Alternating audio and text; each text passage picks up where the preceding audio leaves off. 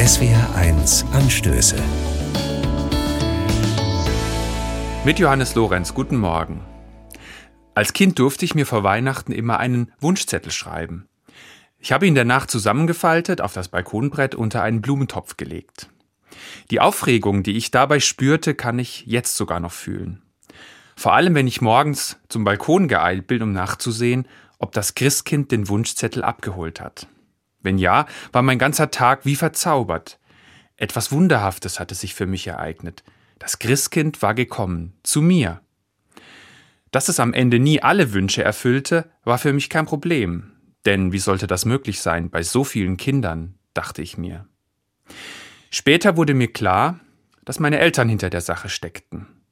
Irgendwie hat das den Zauber aber nicht zerstören können. Er funktioniert sogar jetzt noch, obwohl ich längst erwachsen bin. Heute, als Familienvater, frage ich mich trotzdem, ob ich die Geschichte vom Christkind, das den Wunschzettel abholt, noch erzählen kann. Immerhin ist es eine kleine Flunkergeschichte.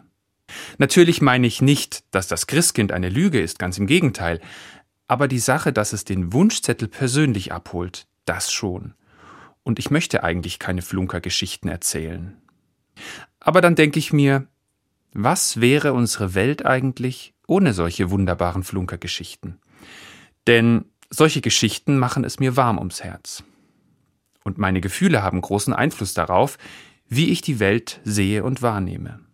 Wenn ich fröhlich bin, ist die ganze Welt irgendwie auch ein bisschen fröhlicher. Wenn ich traurig bin, ist auch die Welt trauriger.